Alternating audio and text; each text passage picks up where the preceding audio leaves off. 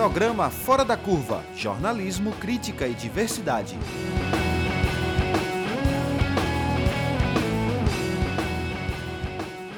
Olá, ouvintes das rádios universitária Paulo Freire AM e Rádio Universitária 99.9 FM.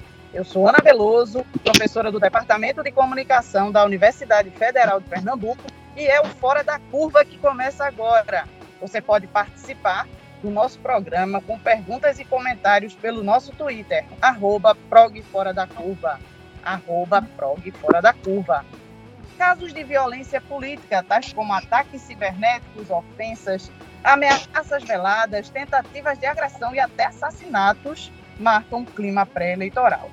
Apoiadores do atual presidente são os principais acusados de praticar atos ilícitos no período e ofender milhares de pessoas, atentar contra a vida de demais cidadãos que estão participando de passeatas, atos políticos ou simplesmente comemorando seus próprios aniversários. O presidente passou a figurar, inclusive, na galeria dos predadores da liberdade de expressão a partir de 2021.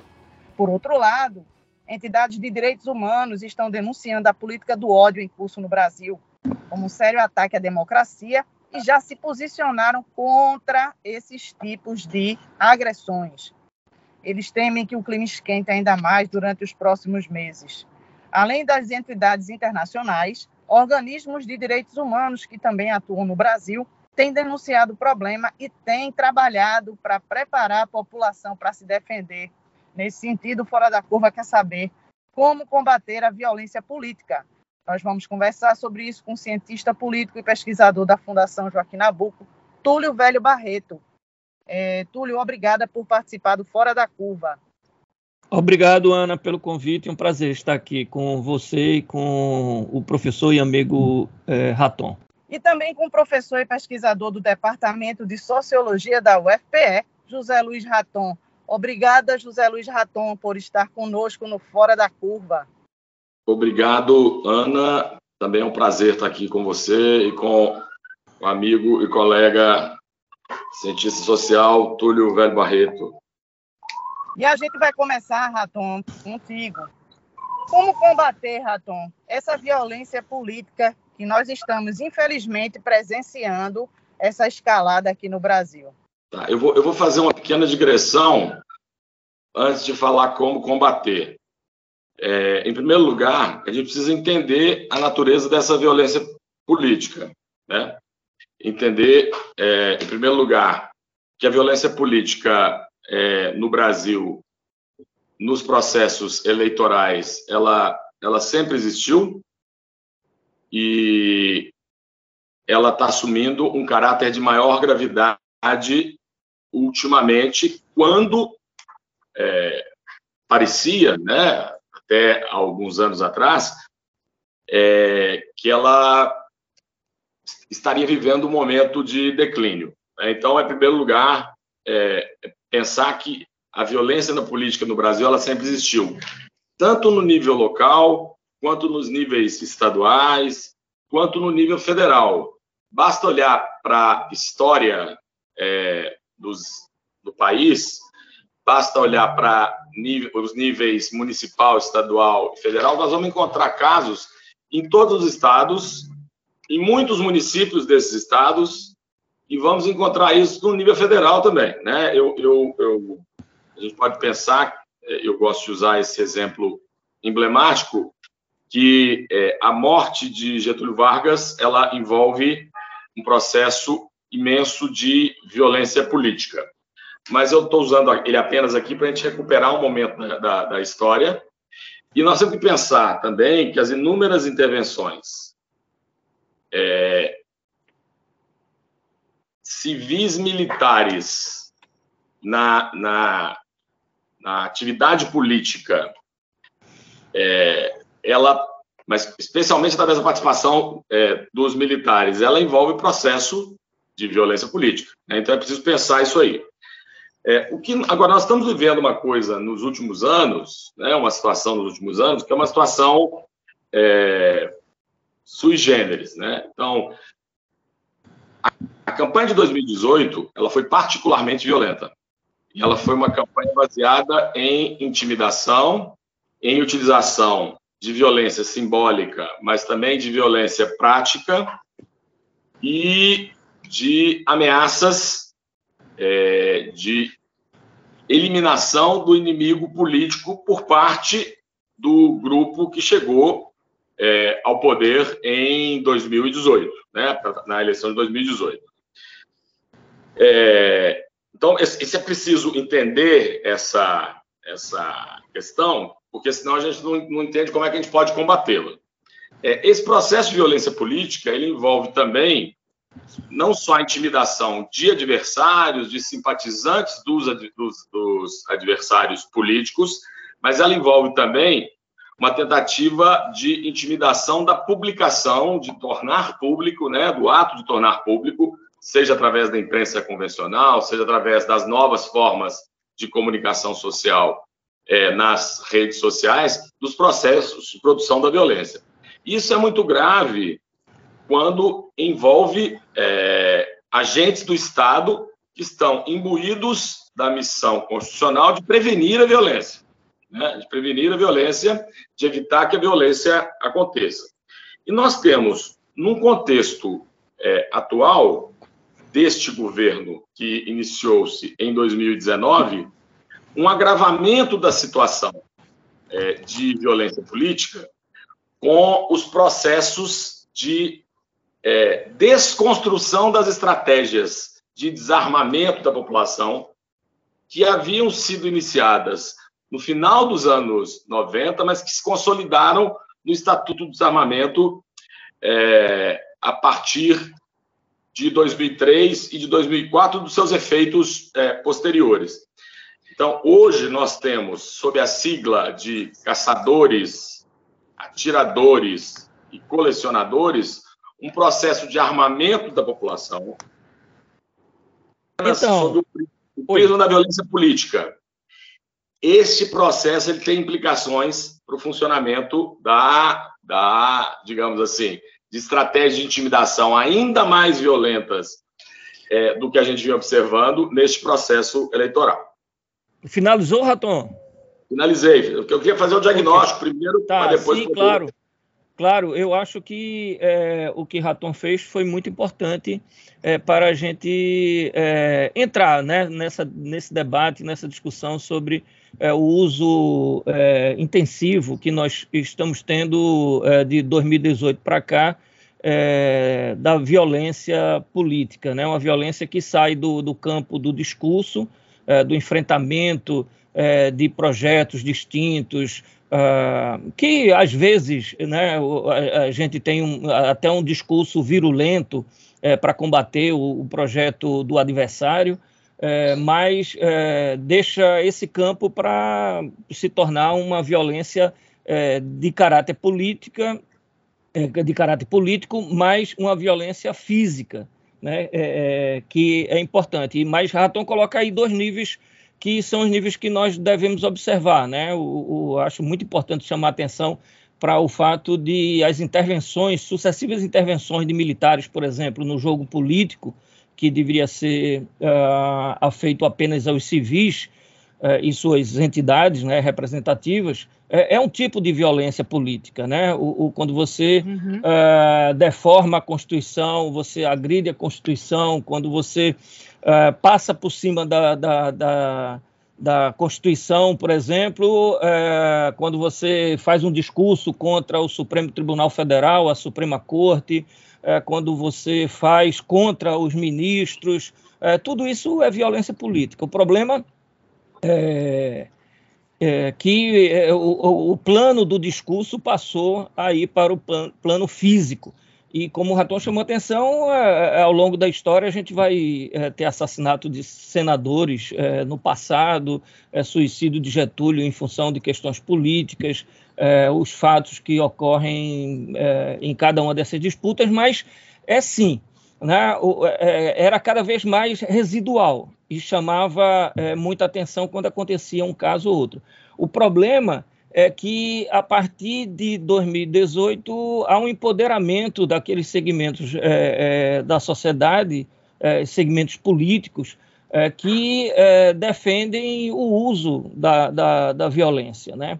É, fazem o discurso do ódio, fazem, enfim, um, um, assumem um, uma posição é, de que você enfrenta inimigos na política e não adversários. Quer dizer, quando eu penso é, todo o processo de parlamentarização das é, lutas políticas né, ocorridas ao longo do, dos últimos séculos, isso representa um retrocesso tremendo.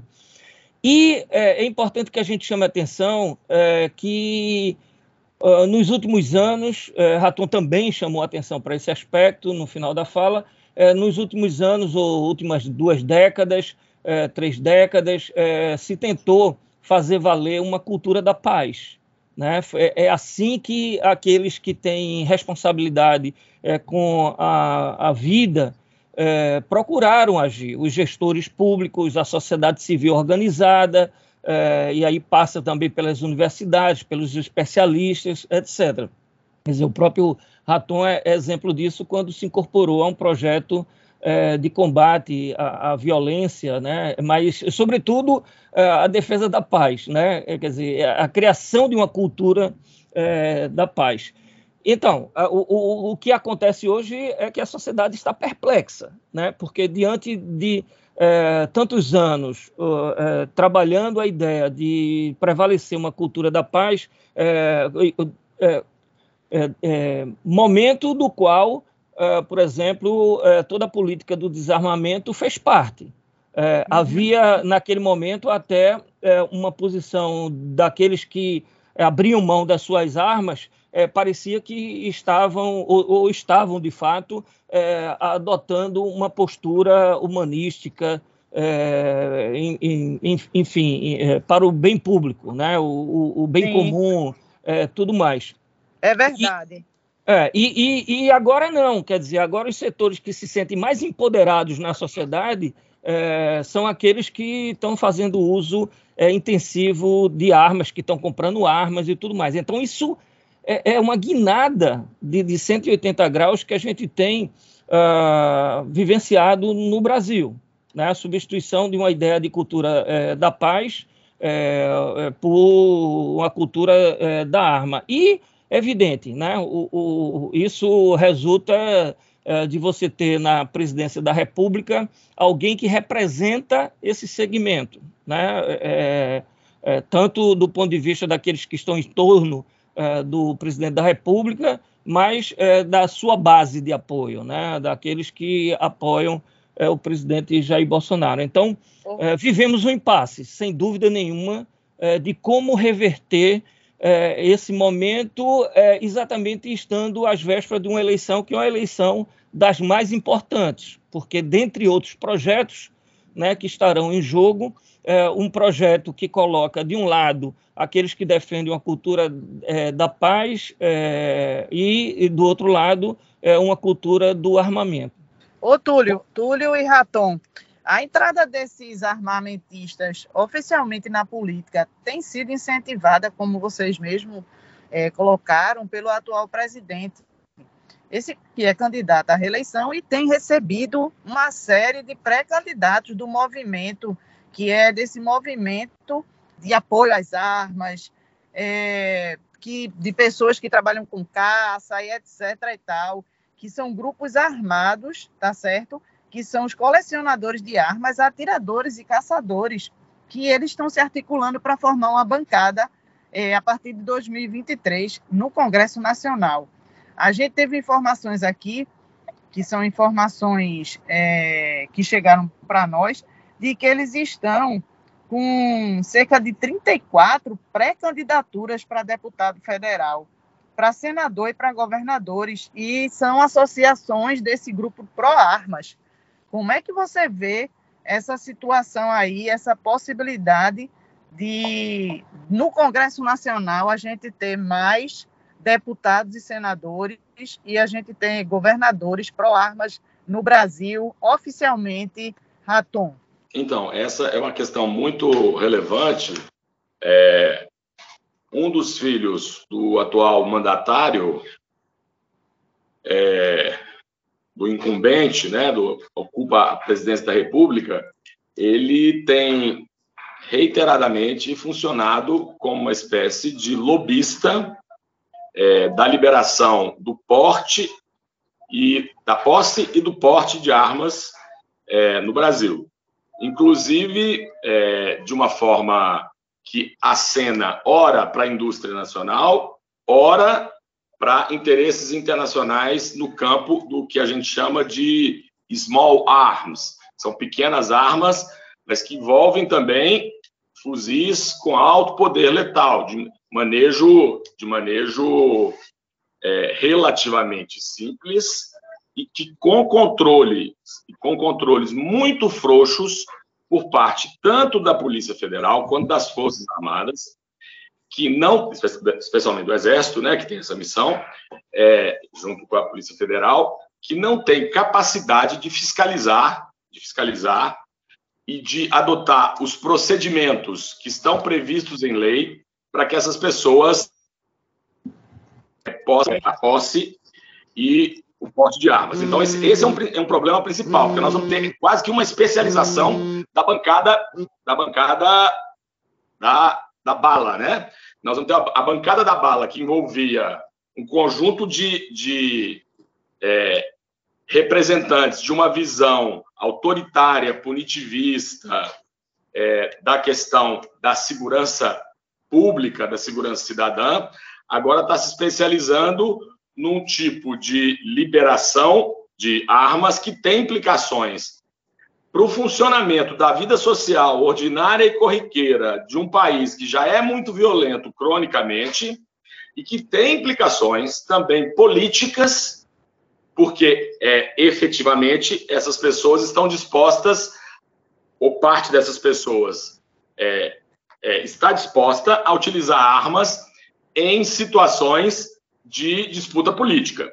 Então, o que nós temos aí que pensar, tentando pensar o, o, a questão do, do, da pergunta geral do programa de hoje, é que é preciso manifestações concretas, ações concretas das instituições.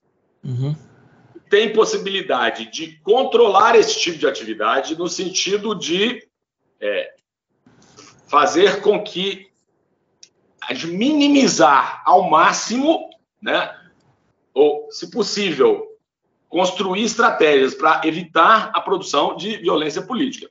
Isso significa o quê? Primeiro, os governadores têm uma responsabilidade muito grande nisso, muito grande. E é preciso que os governadores eles tenham clareza de que as eleições só podem ser realizadas de forma limpa e democrática, de forma limpa e democrática no ano de 2022, se as forças policiais estiverem completamente comprometidas com a realização de um pleito livre que garanta o acesso das pessoas, que não exista intimidação para a ida aos, aos locais de votação, que não exista intimidação quanto ao uso de símbolos que representem é, adesão a um candidato ou a outro e evitar processos de produção coletiva e especialmente armada, de intimidação e de violência física. Isso é muito importante. Nesse sentido, os TRS e, e o TSE, que já, já estão atuando, eles têm que garantir condições de observação e acompanhamento desses processos eleitorais. Isso está sendo feito, mas é preciso estar atento a isso, né? E com participação internacional. É importante abrir a participação internacional para entender o que está acontecendo no país em todo o Brasil, em todo o Brasil. Então, isso vale para os, isso vale para todas as regiões do país, né? E, e com atenção especial para aquelas regiões onde há é, menos presença, presença estatal dissuasória que impeça que grupos privados intimidem pessoas de comparecerem aos locais de votação ou de candidatos que manifestem suas opiniões. E aí nós estamos vendo um processo que é muito importante, né? É, há, há uns 30 anos atrás, 35 anos atrás, há um artigo famoso de um cientista social que, que falava do, do, da democracia como valor universal. E era um diálogo dentro da, da, digamos assim, do campo progressista, do campo que a gente chama de centro-esquerda e de esquerda. Numa época em que setores da esquerda tinham alguma vinculação com processos autoritários. O que nós percebemos hoje é que no jogo político, quem está defendendo os processos democráticos, os processos de, de, de é, validação de eleições, no Estado democrático de direito são exatamente os setores progressistas que aprenderam a, a ideia de que é no espaço da democracia que a gente faz a disputa política, que a disputa política é feita. Então, é preciso, nesse sentido, é, garantir que neste processo eleitoral as instituições, Ministério Público Federal, o, o, a, a Corte Suprema, né, o Supremo Tribunal Federal, a, o TRE, o, o TSE, é, os ministérios públicos estaduais, os governos estaduais, os tribunais, os tribunais né, no nível estadual garantam, através de sinalização clara, a intolerância, a intolerância com o uso da violência durante o processo eleitoral. A sociedade civil deve estar atenta também para fiscalizar esses processos, sem cair em provocações, sem o uso da violência, e aí o papel fiscalizador da imprensa também é fundamental, e aí a garantia né, de que a imprensa pode cobrir as eleições em todos os espaços de uma da forma com que era feita no Brasil, né, de alguma maneira, como o Túlio falou,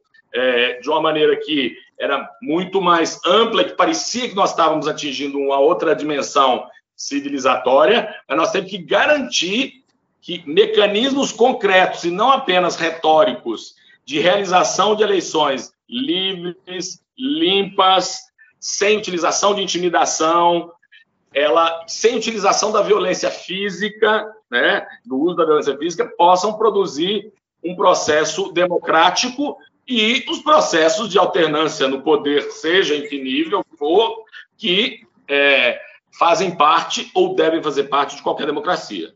Obrigada, Raton.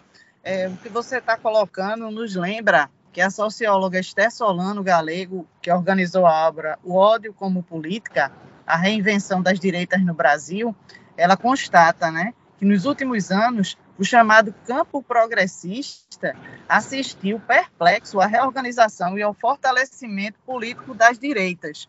Direitas, novas direitas, onda conservadora, fascismo, relacionarismo, Trata-se, segundo a socióloga, de uma variedade de conceitos e sentidos para um fenômeno que é indiscutível e que está é, atuando tanto no cenário nacional quanto no cenário internacional. É, Túlio, qual a relação entre essa onda conservadora e o aumento desses atentados de cunho político no Brasil? É, eu, eu, penso que há uma, uma relação é, direta, né? É, se você vê, por exemplo, a, o, a execução é, de, da vereadora né, Marielle Franco, é, de seu assessor Anderson, é, você vê que o, o, envolve é, segmentos é, muito próximos a quem está hoje no poder, né, no plano federal. Então, pensar que não há uma relação direta entre é, a ascensão dessa extrema-direita no Brasil. Né? Porque, enfim, o, o, o, o campo conservador ele é um, um, campo muito amplo, há um, um segmento é, do conservadorismo é, é importante é, que participa do jogo democrático e que vinha participando do, do jogo democrático. Né, assumiu o poder em determinado momento, depois perdeu o poder, é, isso entendendo que a, a, disputa política se dava nesse plano. É, o, o, eu, eu, falo do, do, da execução de Marielle e do Anderson porque para mim é muito simbólico, né? É. é. que talvez tenha inaugurado de forma mais evidente é, o, essa violência praticada na política né, é, dos últimos anos. E, como eu me referi, é, há grandes evidências já colocadas e em contestes é, de que o, o, essa execução tem, tá, tem uma proximidade com uh, os segmentos que estão hoje no poder, senão as pessoas que estão ocupando os cargos uh, maiores da República. então, há uma, uma relação direta. E, e, e, tem um, um, aspecto, né, Ana e Raton, que eu acho muito importante, é, é que você tem uh, quais os segmentos é, é, o, que poderiam agir mais é, de forma mais evidente no plano da, de, de, coibir esse tipo de violência, sobretudo em período eleitoral. Né? Evidentemente que aí tem toda a área civil que, que tem um, deveria ter o comando sobre isso, é, mas você tem as Forças Armadas e as polícias militares uh, envolvidas com esse tipo de discurso, discurso de ódio né, e favorável à utilização das armas e cada vez participando mais das atividades políticas. Quer dizer, as Forças Armadas é, é absolutamente evidente. Uh, isso se dá no plano não mais da tutela da democracia, mas de, é, é, é de uh, se inserir é, no jogo político de tal forma que passa a ter controle é, direto sobre a atividade política. Mas você tem também todo esse segmento que você se referiu na, até na questão anterior é, feita para Raton, que são dos militares que estão aí ampliando a participação uh, em todas as esferas, ou tentando ampliar a participação na, em todas as esferas. Isso já vinha ocorrendo de maneira, vamos dizer, homeopática, né? É, a cada eleição, determinados militares assumiam é, é, postos uh, cargos, né? eram eleitos para cargos em, em vários níveis legislativos. É, mas agora é o que há é um empoderamento desse segmento em função de tudo aquilo que a gente colocou e é, a possibilidade de sim de ter uma bancada é, forte. Esse é um fenômeno que ocorre de acordo com os projetos políticos que se estabelecem.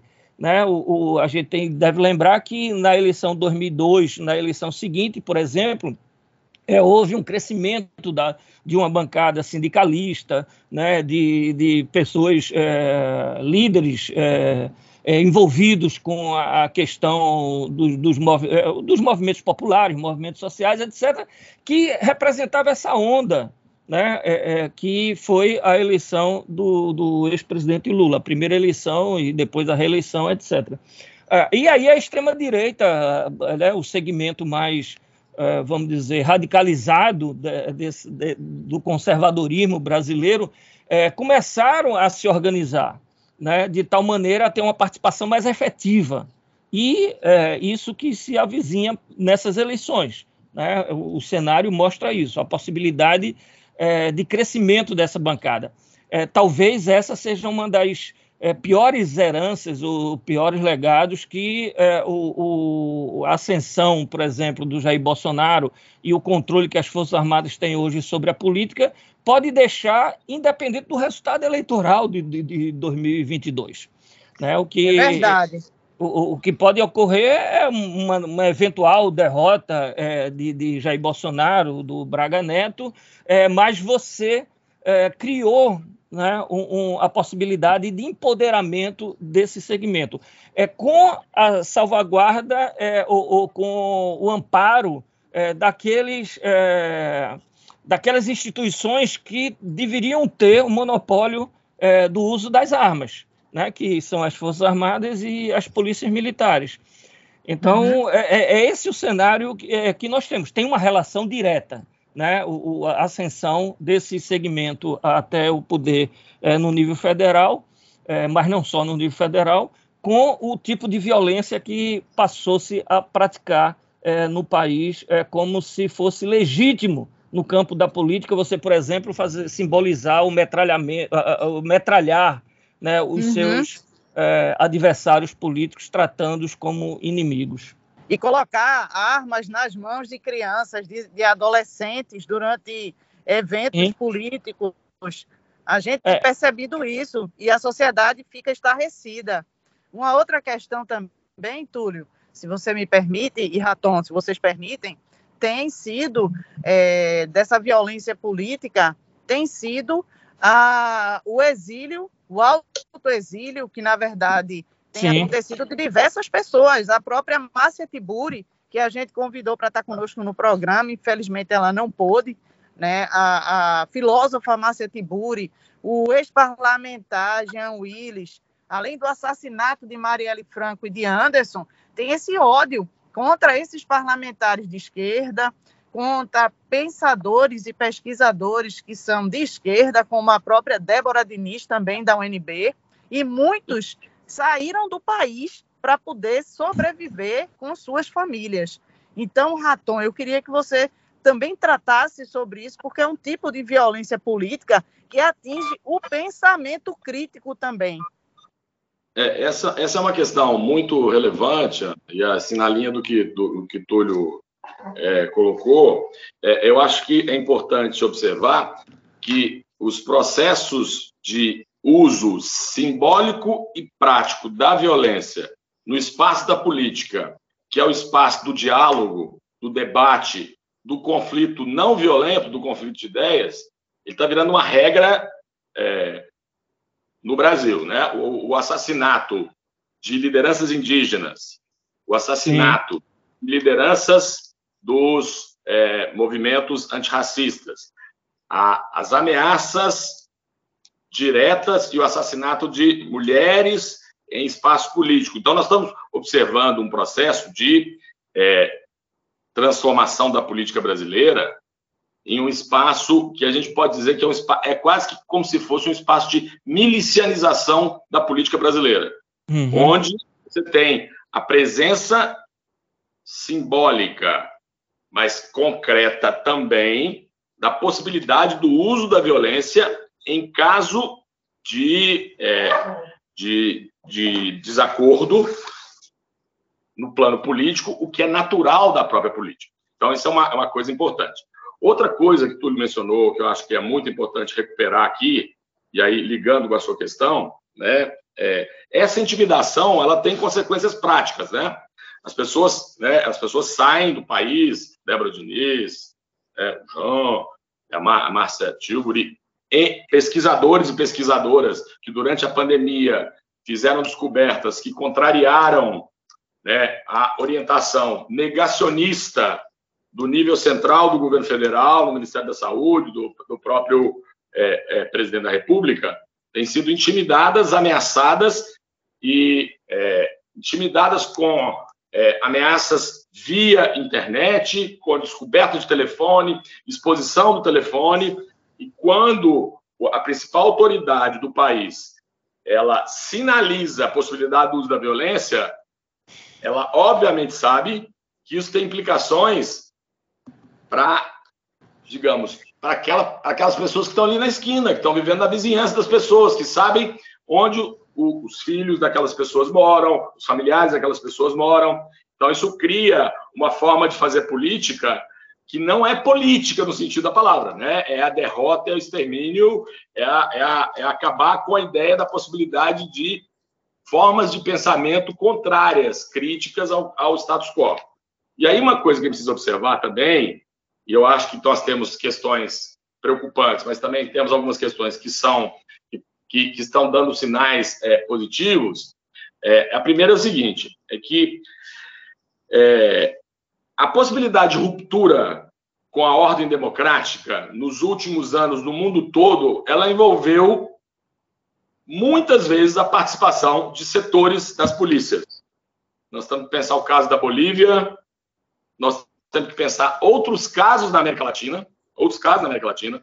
Nós temos que pensar a própria invasão do Capitólio, que contou com a participação de policiais.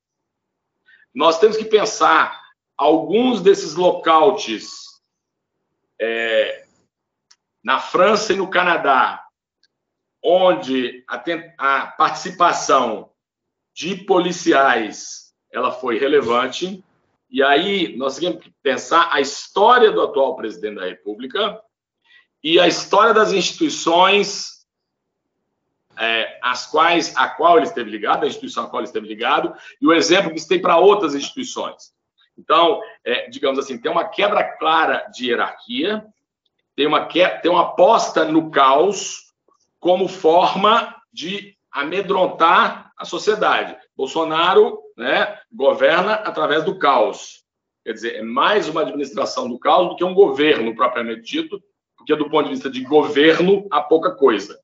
Mas aí o que, o que eu tenho observado nos últimos meses como pesquisador dessa área é que no âmbito das polícias brasileiras, da Polícia Federal, das polícias militares, há uma tentativa clara de denunciar problemas relativos à condução né, das, digamos assim, da, das, da, da organização da atividade policial de uma forma republicana.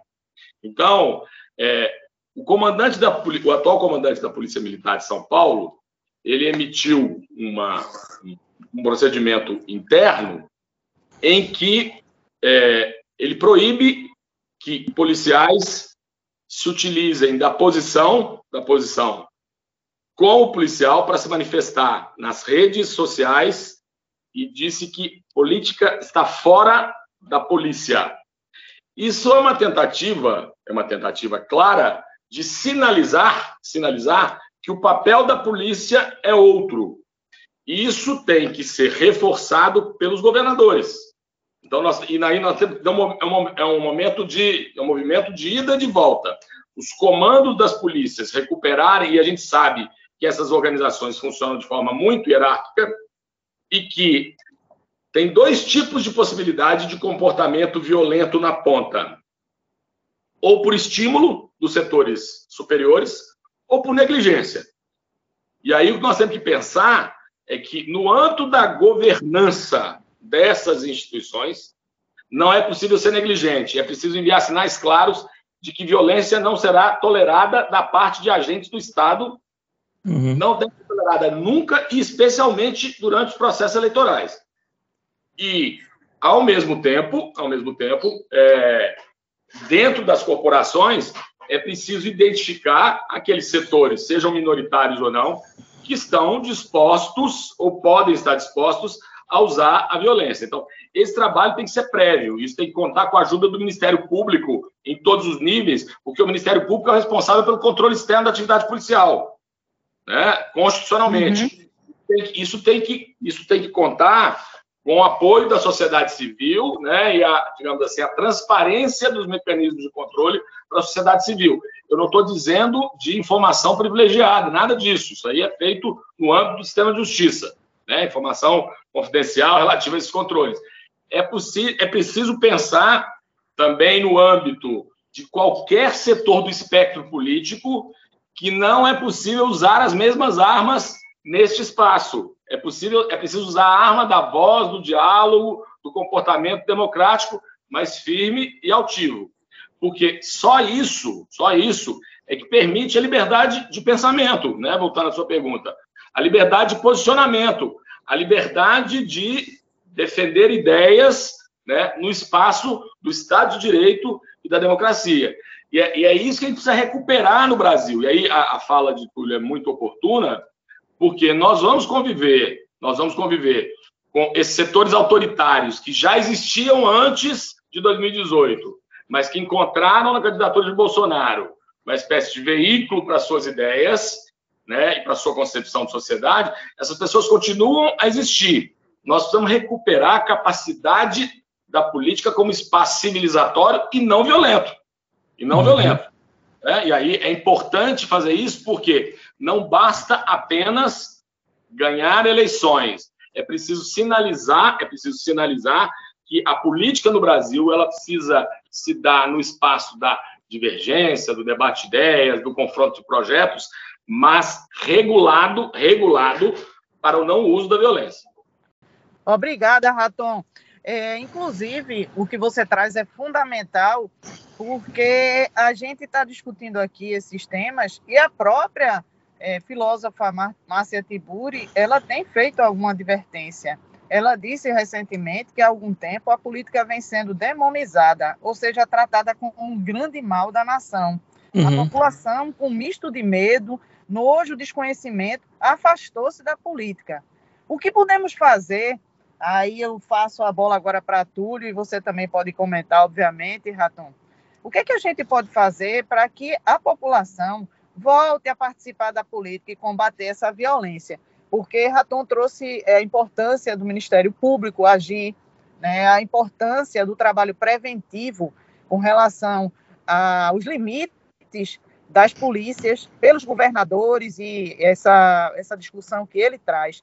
Mas o que é que a gente pode fazer? O que é que se pode fazer para que a população é, volte a participar mais ativamente, né, no sentido de, de evitar, inclusive, que essa violência política é, possa é, ter continuidade, independente do resultado das eleições agora de 2022, Túlio? É, esse é um desafio enorme, né? Que vamos dizer os setores é, da, mais organizados da sociedade é, terão a partir de agora. É, associada, sim, dependendo é, do resultado da eleição, é, das instituições que devem preservar a democracia. Né? O, o, a tarefa é muito grande, porque o que a gente tem observado nos últimos anos, e eu faço esse tipo de, de avaliação, é que as instituições têm sido, é, de certa forma, é, conivente né, com, com o estado de coisa que se estabeleceu no Brasil.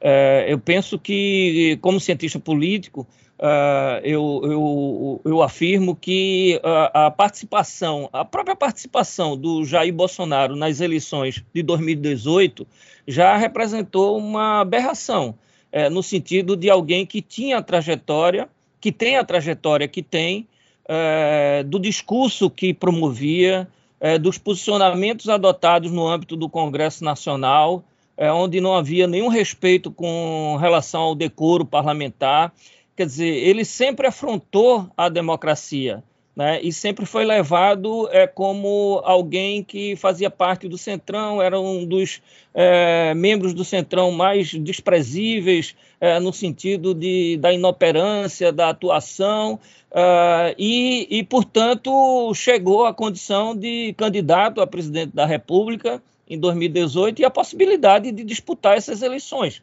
Era alguém que é, não deveria estar participando do jogo político, talvez devesse estar é, é, atuando na clandestinidade, junto àqueles grupos de militares que são, ah, vamos dizer, herdeiros do, da tradição estabelecida ali nos anos 70, através do Silvio Frotas, Silvio Frota, é, aqueles grupos que colocaram bomba no, no Rio Centro, ou, ou, iriam explodir bombas dentro do Rio Centro, que explodiram bombas em bancas de revistas, é, em, em, partidos, em sedes de partidos é, políticos de esquerda, sedes de jornais alternativos, é, que assassinaram Dona Lídia, secretária do presidente da OAB na ocasião. Quer dizer, tudo isso aconteceu ali no, no início dos anos 80 como uma tentativa da linha dura de barrar a democracia.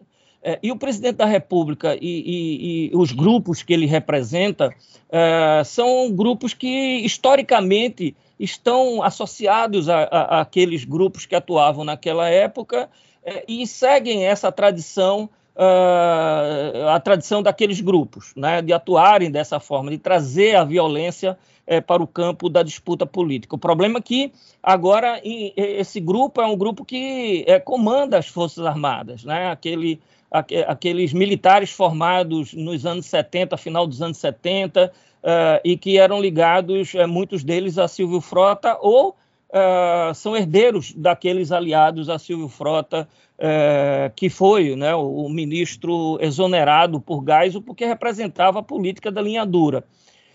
então, o, o, desafio que a sociedade civil organizada tem é, novamente, de convencer a sociedade é, da importância da construção de uma cultura de paz, é, é, do estabelecimento, do restabelecimento do jogo político é, no, no, no, nível da, das ideias, das disputas é, em relação aos projetos políticos, das ideias, coisas que o Brasil estava construindo ao longo da década de 90 é, e nos últimos anos, né, onde houve alternância de poder.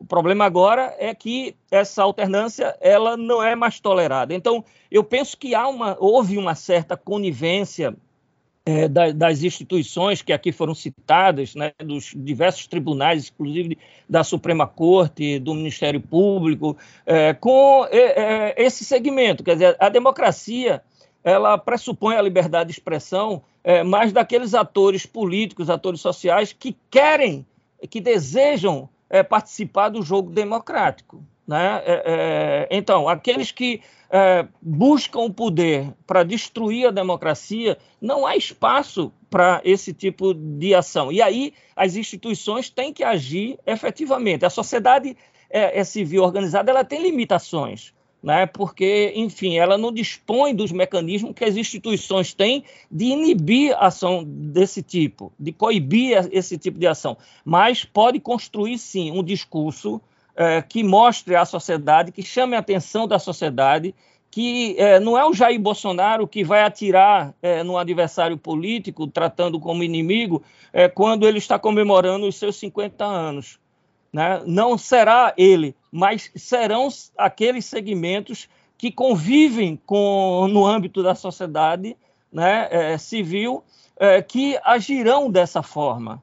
Então, é, é, é, isso que tem que estar atento, a construção a partir da sociedade é, de uma resposta né, é, a esse tipo de, de, de, ação, pensando a importância da construção de uma cultura da paz, que não é a cultura de cemitério. Né? Quer, quer dizer, não é a paz de cemitério, melhor dizendo. É, a paz de cemitério significa a paz dos mortos, o silêncio dos mortos. A gente quer é, é a paz entre os vivos. É, Raton, a gente está se encaminhando, está é, se encaminhando para o final do programa. Eu queria que Raton também comentasse essa questão que eu perguntei para você, a, a importância da auto-organização da sociedade com todas as instituições funcionando para a gente poder ter eleições limpas, sérias, justas e a participação da população na política. A gente tem somente quatro minutos. A gente queria é, uma fala rápida para a gente poder partir para o encerramento. Obrigada. Eu, eu, falo? Fala, Raton, por favor. Fala, ah, encerra, encerra, aí com tua fala.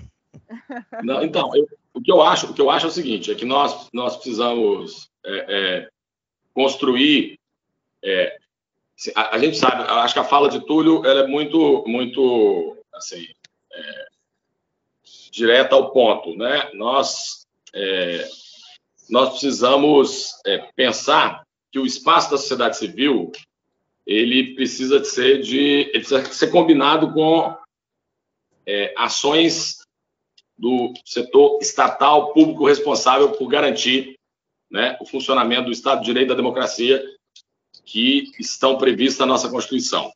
O que nós temos que exigir hoje no plano da política é que compromisso em todos os níveis, de todos que estão no espaço da política, com os valores da democracia, da tolerância, do respeito é, aos resultados eleitorais, do uso dos instrumentos que estão previstos no Estado de Direito, né, para que a gente tenha, obviamente, a possibilidade de recuperar um processo que está inconcluso de realização da democracia do Estado de Direito do Brasil. Então, isso é fundamental. Então, eu acho que sindicatos, né, que são menos importantes hoje, no sentido de que, do que já foram, se compararmos, mas ainda são muito importantes, é, organizações da sociedade civil que representam os mais diferentes tipos de pessoas e das suas necessidades, das suas demandas. Elas precisam pressionar os governos. No âmbito da democracia, pressionar significa exigir dos governos o compromisso como está colocado na Constituição, um compromisso que está colocado no artigo 5 da Constituição, né, uhum. de realização dos direitos da cidadania no nível é, civil, no nível político, no nível social, né, da garantia né, de uma vida né, digna para as pessoas, e uma vida digna significa garantir a, vi a vida das pessoas, garantir a integridade física das pessoas. E aí, a ocupação das ruas de uma forma organizada, democrática, livre, é uma forma de pressão, né? E com a garantia do Estado de que as pessoas não sofrerão violência por parte dos agentes de Estado, como a gente já observou aqui em Pernambuco numa primeira manifestação, mas que não observou em outras. Né? E todos os espectros políticos têm a, possibilidade, têm a possibilidade de se manifestar as suas opiniões e posições com garantia de que terão a sua integridade física, sua liberdade, é, que é muito dito aí, e a sua vida é, é, é, pelo, pelo, pelo Estado. Então, acho que isso é muito importante, porque sinaliza que o espaço público não, não pode ser um espaço violento, senão ele deixa de ser um espaço público, ele é privatizado. Então, acho que é isso, e, e acho que esse é um debate da maior importância, e acho que a universidade precisa estar fazendo isso, estou participando de algumas iniciativas, pensar que é o seguinte, universidade e ciência, assim como outras coisas da sociedade, só existem em democracia. E a universidade precisa se posicionar mais sobre isso, como a gente está se posicionando, né? Quando eu falo universidade, eu estou pensando na Fundação Joaquim Nabuco, estou pensando nas uhum. instituições uhum. de pesquisa, de ciência. Só existe possibilidade de ciência e de universidade pública no espaço da democracia. Obrigada, Raton. Obrigada, Túlio. Infelizmente, a gente está encerrando a edição do programa Fora da Curva de hoje, com produção nossa, e da professora Patrícia Paixão. Contamos com colaboração também de estudantes na divulgação do programa via Twitter, a operação técnica de Catarina Polônio, que é coordenadora operacional da Rádio Paulo Freire, de Chico Rocha, pelo Núcleo de Rádio e TV. E nas redes sociais a gente tem os estudantes com a coordenação da professora Cecília Almeida, do nosso departamento de comunicação. Nós voltamos ao vivo ali na Rádio Universitária FM 99.9 e na Paulo Freire AM 820 kHz. Esperamos por você nas próximas edições. Muito obrigada.